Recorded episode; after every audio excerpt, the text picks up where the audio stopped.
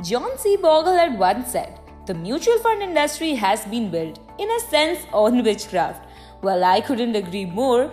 The more you practice making investments, the better returns you will get. Hello everyone, I am Simran and in today's episode of Blank Check by Black, I will take you through some important terms you should know about before investing in mutual funds.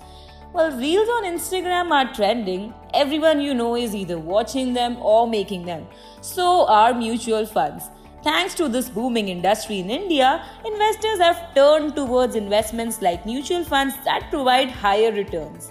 As per the Association of Mutual Funds in India, the country's mutual fund investors soared to 2.39 crore by the end of June 2021. This number was just 1.19 crore as of March 2017 and has doubled over the last 4 years. Yes, you heard me right. Well, before you can proudly say mutual fund sahi hai, there are few terms you must know. Let's start with the first one, that is assets under management or AUM. The assets under management is the total market value of the investments managed by a given mutual fund scheme or fund house. Generally, the longer the fund has been in operation, the higher its assets under management are. However, AUM does not have a direct correlation with the fund's performance. This is where your fund manager's expertise comes in handy. They must have a good knowledge of AUM. Moving on to the second one that is net asset value or NAV. A mutual fund scheme units are bought and sold only at the prevailing net asset value or NAV. It is calculated as the total difference between the fund's assets and liabilities upon total outstanding units. As per the mandate of SEBI, fund houses must declare the NAV of their schemes at the end of each business day. The third one is systematic investment plan or the SIP, a personal favorite.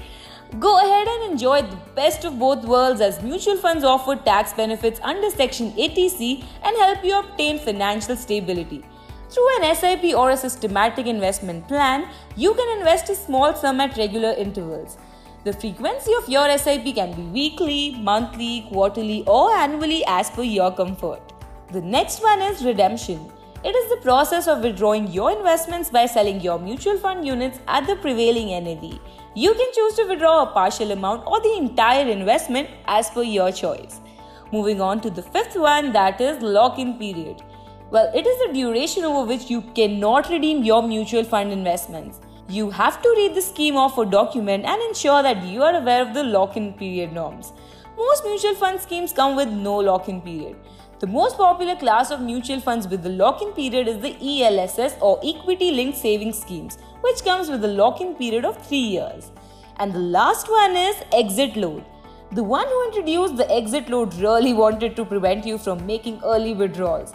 This is a fee that investors attract when they decide to redeem their mutual fund units within a predefined period. Some fund plans have no exit load. So, we have reached that point in the podcast where I tell you mutual fund investments are subject to market risk. Please read the offer document carefully. Stay informed, stay updated. This is Simran signing off.